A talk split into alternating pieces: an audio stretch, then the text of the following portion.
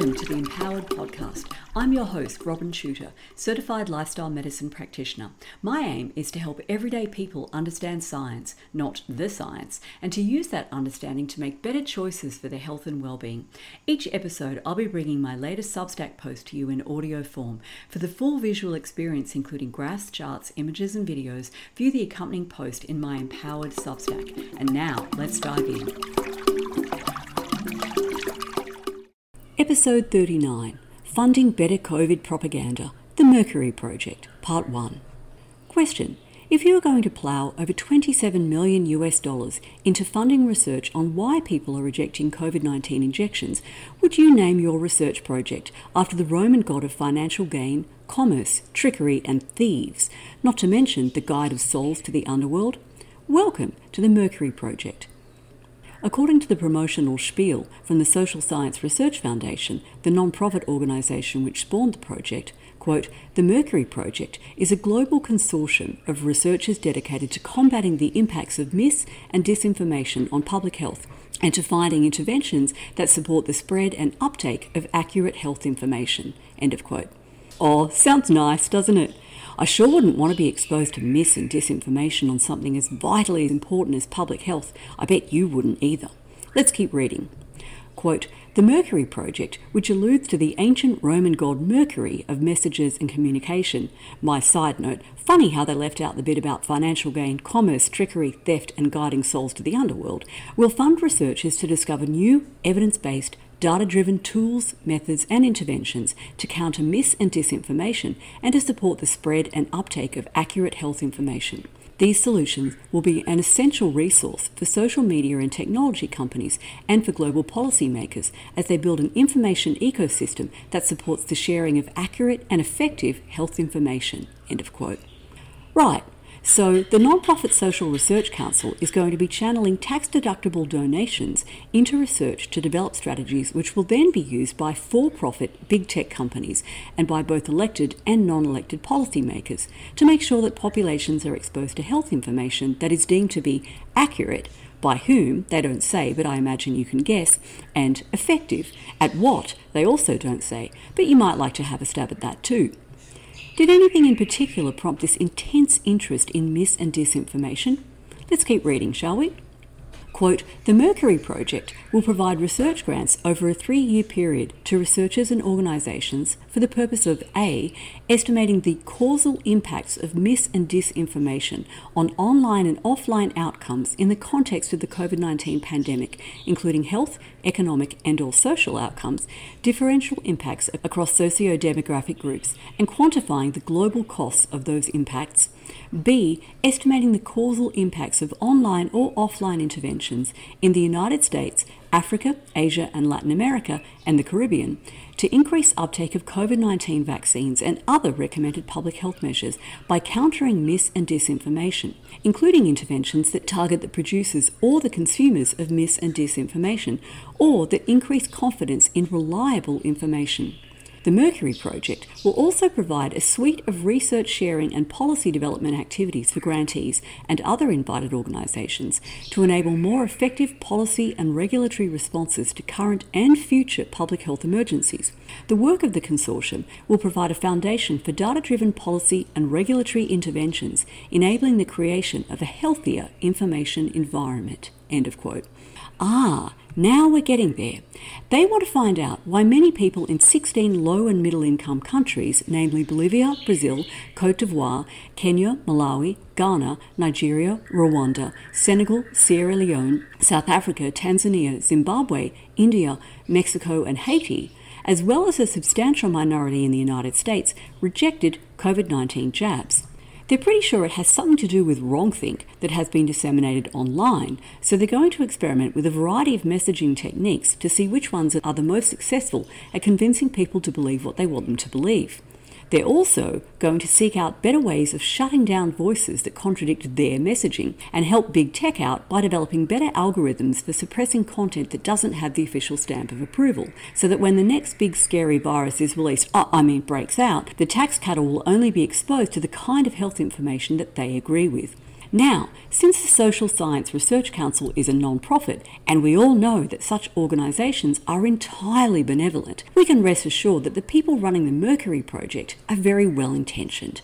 I'm sure glad about that because if they weren't, they could be trampling all over fundamental human rights such as freedom of speech, not to mention aggressively censoring dissenting scientists and health practitioners who might have valuable information that the public has a right to know for reasons that have nothing to do with our health and well-being. Do you detect a note of sarcasm, dear listener? Good, you're paying attention. Before we dig further into who and what is behind the Mercury project, let's take a look at how the 17 countries the project is targeting have done in terms of some of the key concerns that supposedly instigated the project uptake of COVID 19 injections, deaths attributed to COVID 19, and excess mortality. First, total doses of COVID 19 injections administered per 100 people in the countries that the Mercury Project is studying, with an aggregate of high income countries thrown in for comparison. Now, you really are going to want to take a look at the post accompanying this podcast episode to see the charts, but I'll describe what's in those charts as well as I can in this audio format. Firstly, in Brazil, there have been 219 doses of a COVID 19 so called vaccine administered per 100 people, comprising of 165 administered as part of an initial two dose protocol and then 55 administered as booster doses. That compares to the aggregate in high income countries of 208 doses administered per 100 people, 151 in the initial two dose protocol and 57 boosters. Then we have Rwanda at 194 COVID 19 vaccines administered per 100 people. Then the United States, 183, Mexico, 165, India 151, Bolivia 120, and then we get to the African countries, all of which are below 100 doses of COVID 19 so called vaccines administered per 100 people, with the lowest number of doses being administered in Kenya at 39 doses per 100 of population, Tanzania at 31, Nigeria at 30, Malawi at 21, Senegal at 15, and Haiti at just 3.2 doses of COVID 19 injections administered per 100 people. Note that Brazil, Rwanda, and the United States have had uptake rates that are comparable to the aggregate of high income countries, which raises the question why target these countries for study? Are there just possibly subpopulations within these countries, say ethnic minorities or partisans of a particular political persuasion, perhaps, who have been particularly resistant to pro injection messaging? Now let's look at deaths attributed to COVID 19, acknowledging that both countries and jurisdictions within them have taken varying approaches to categorising such deaths, which makes comparisons fraught with hazards. And even the most superficial inspection of the graph in the post accompanying this podcast episode will clearly show you that the United States has the highest number of cumulative confirmed COVID 19 deaths per million people in the last 12 months, followed by the aggregate of high income countries, and then Mexico, Brazil, South Africa, and Bolivia, with the countries with the lowest death rates being, in order, Sierra Leone, Nigeria, Senegal, Tanzania, Ghana, Cote d'Ivoire, Kenya, Haiti, Malawi, and Rwanda. Notice how the countries with the lowest uptake of COVID 19 injections, that is Haiti, Senegal, Malawi, Nigeria, Tanzania, Kenya, Sierra Leone, and Ghana, have the lowest death counts from the disease, while those with the highest uptakes, Brazil, the United States, and Mexico, along with high income countries, have the highest death counts. Rwanda is an interesting outlier with high injection rates but a low COVID attributed death rate. I've not dug into Rwanda's injection campaign except to ascertain that they are using a mixture of Western, Chinese, and Russian products, that is Moderna, Pfizer BioNTech, AstraZeneca, Johnson & Johnson, Sinopharm, and Sputnik V. If you, dear listener, can offer insight into the Rwandan situation, please do leave a comment on the podcast post. While the inconsistencies in criteria for attributing deaths to COVID 19 can produce misleading comparisons, total deaths are not open to misinterpretation. Dead is dead, after all. Hence, excess mortality, a measure of how many more people have actually died than were expected to die, based on past death counts and current demographic data, can be used to gain insight into the impact of the entire COVID 19 package the SARS CoV 2 virus itself, the containment measures imposed by governments, which were especially deadly to the poorest of the poor, who rapidly starve if they are prevented from going out to work, the medical treatments applied to those with, with COVID 19, and the injections that were supposed to protect people against the disease. Of course, the contribution made by each of these factors can't be teased out of excess mortality data, but at minimum, we would expect that if COVID 19 injections did what they were supposed to do, we should see lower excess mortality in the countries with the highest rates of injection. Now, once again, you really are going to need to, to take a close look at the graphs um, in the post accompanying this podcast episode, but just to summarize, low injection rate Haiti, Senegal, Malawi, Nigeria, Tanzania, Kenya, Sierra Leone, and Ghana all have lower excess mortality than high injection rate Brazil, the US, and Mexico, with highly jabbed Rwanda once again a bit of an outlier, that is, high jab rate without the elevated excess mortality. Given that, out of the 17 countries being targeted by the Mercury project, those with the lowest uptake of COVID 19 injections have done the best with respect to both COVID 19 deaths and excess mortality, the claim that the project was motivated by the benevolent desire to protect the public against the damaging effects of health mis and disinformation is starting to ring hollow. Whatever forms of unsanctioned information the people in countries which largely rejected the injections were exposed to, it doesn't seem to have harmed their health, at least if we can all agree that not being dead might have some utility as an indicator of health. So, what did motivate the Social Science Research Council, the SSRC, to commission the Mercury Project? In an interview conducted for Philanthropy Now, SSRC President Anna Harvey fretted that, quote, public health experts have been taken aback by the ferocity and virulence of the misinformation the pandemic has unleashed, end of quote. Harvey went on, quote, Last year, we thought that by this time this year, everybody would be vaccinated, except those who have medical conditions that prevent them from being vaccinated. Just my side note, I have not encountered a single person who has been able to obtain a medical exemption, even when they have a pre existing medical condition that increases the risk of adverse reactions, or have had a previous adverse reaction to the COVID 19 jabs. Harvey goes on, and we would be distributing vaccines around the world, but we're just so far from that goal. It took a while for the realization to dawn that we were up against something that we hadn't really seen before. End of quote. Something that we hadn't really seen before. You mean people objecting to being misled, cajoled, bribed, coerced, or outright forced into receiving an inadequately tested, rush to market, liability free experimental injection which neither prevents infection with nor transmission of a virus with a median infection fatality rate of 0.27%? Yeah, I guess we haven't seen that before. But it's not just the widespread and growing resistance to COVID 19 injections that's got the SSRC's knickers in a twist.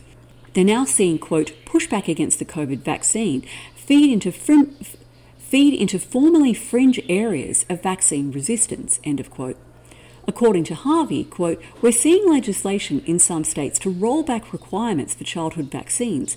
These are things we thought were settled public health initiatives, end of quote. And these quotes from Anna Harvey are from an article called The Global Infodemic Poses Serious Health Risks Can Philanthropy Help Find a Cure? Yes, as I've reported in several previous articles and podcast episodes, including Are Doctors the New Anti Vaxxers? Why You Need to Stop Saying I'm Not an Anti Vaxxer But, and Backlash How the Vaccine Pushers Turn True Believers into Vaccine Skeptics, Part 1, once people have woken up to the fact that public health authorities have been blatantly lying to them about the safe and effective COVID 19 shots, many of them start to wonder if they've been just as mendacious about the rest of the vaccination schedule. Go figure. And Ms. Harvey and co. are not going to sit back and allow people to make their own decisions when it comes to which vaccines they will and won't accept for themselves and their children. You see, you plebs aren't capable of differentiating between health mis and disinformation and accurate and effective health information, so you need to be properly informed by public health authorities. You know, the ones that told you that the COVID 19 injections were safe and effective. As an example of how important it is that the right people be in charge of disseminating accurate and effective health information, Connie Matheson, author of the Inside Philanthropy article, opened by citing a particularly harrowing example of health misinformation the promotion of the use of, quote, horse deworming medicine as a cure for COVID, end of quote. Yes, she really truly wrote that. She really did describe ivermectin, a medicine which won its developers the 2015 Nobel Prize for Physiology or Medicine, for its role in conquering some of the world's most devastating tropical diseases, and which also possesses broad spectrum antiviral activity against a plethora of viruses, including Zika, dengue, yellow fever, West Nile, Hendra, human immunodeficiency virus type 1, and SARS CoV 2, as a horse dewormer pot meat kettle. By the way, here's how that horse dewormer stacks up as a cure for COVID.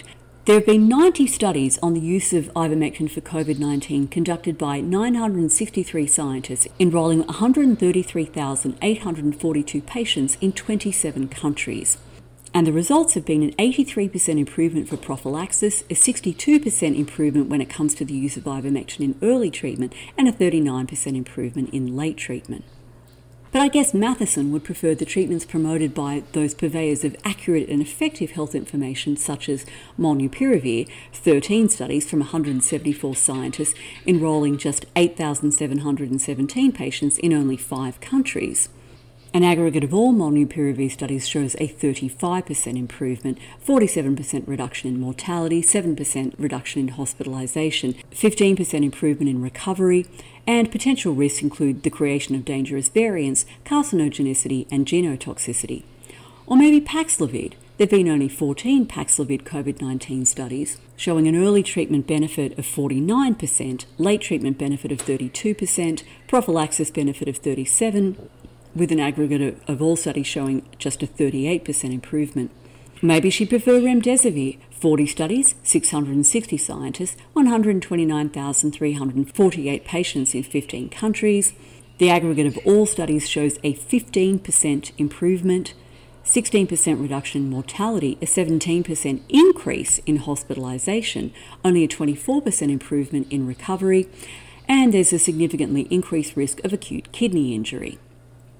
I'll bet you're glad that purveyors of journalistic truthiness, like Connie Matheson, are on the side of the people who have tasked themselves with responding to, quote, calls from the World Health Organization, the US Office of the Surgeon General, and the Aspen Institute's Commission on Information Disorder, end of quote.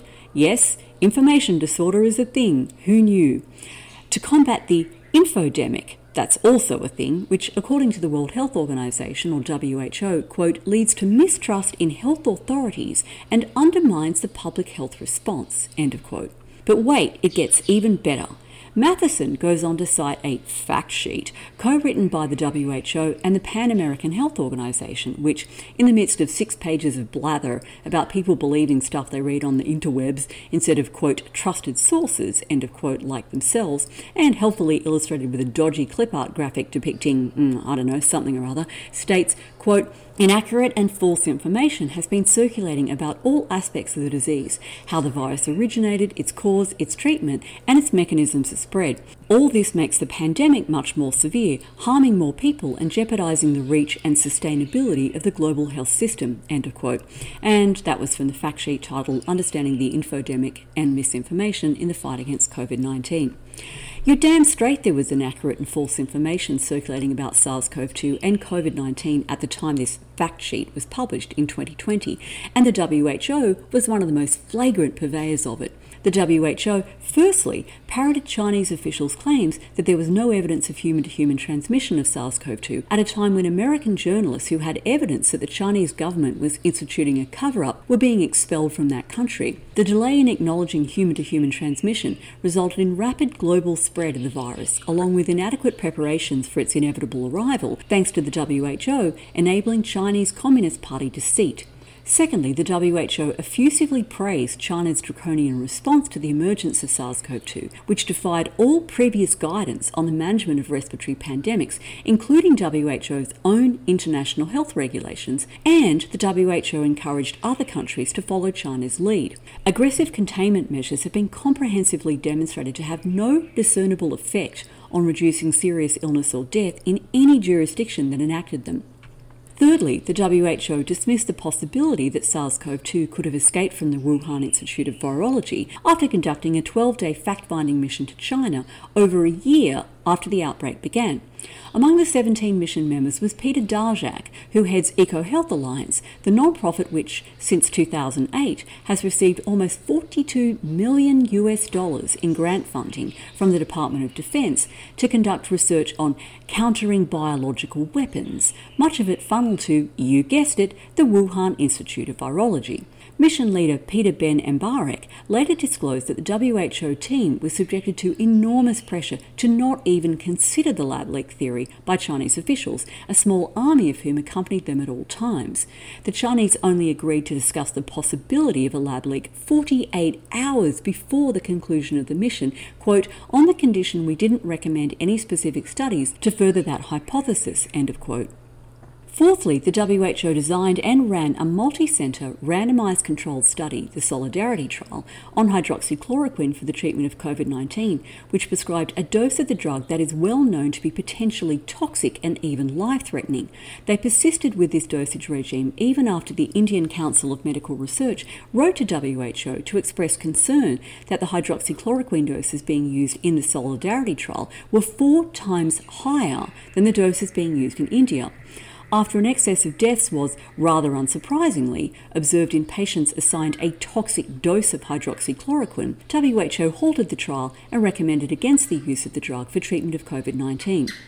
And finally, the WHO denied until well into 2021 that SARS CoV 2 was spread primarily by airborne transmission rather than respiratory droplets. This seemingly arcane distinction has tremendous implications for public health policy. Namely, any facial masks short of fit tested N95s worn by everyone all the time are useless. Maintaining some random number of metres of distance from other people is beyond ridiculous because airborne particles can travel many metres in still air. Those stupid plexiglass barriers actually increase the risk of viral transmission by interfering with airflow, which is the most important factor in mitigating airborne transmission. And all that hand sanitizing and surface cleaning is almost completely pointless, as there's a less than 1 in 10,000 chance of getting infected by touching a contaminated surface.